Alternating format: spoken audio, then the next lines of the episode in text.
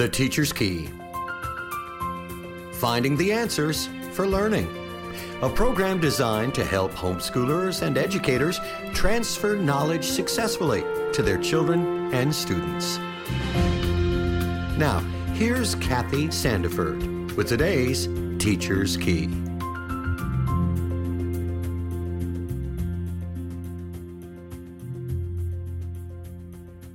Studying the Feuerstein Instrumental Enrichment Program by Reuben Feuerstein has allowed me to have a better understanding of how my students learn and why we sometimes struggle with certain subjects or areas of focus. Now, the elaboration phase of thinking is how we process information in our head, and this is generally considered when we think. Now, the author recognizes 12 phases in the elaboration phase that is used for processing information. Some are selection of relevant cues, hypothetical thinking, summative behavior, and using logic. Many students struggle with the ability to recognize, define, and resolve problems. Feuerstein points out that socially, this can limit the ability to grasp someone else's view and then relate it from one's own perspective. So no one can disagree or have a different viewpoint. Theirs is the only right way.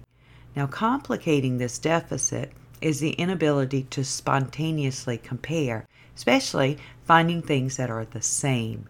So, we want to teach children how to compare random items like a horse, a car, water, and a brick and then regroup them by creating meaningful relationships by their attributes. For example, a horse and a car both can be put in the transportation grouping, and so there are comparisons and finding ways that they are the same.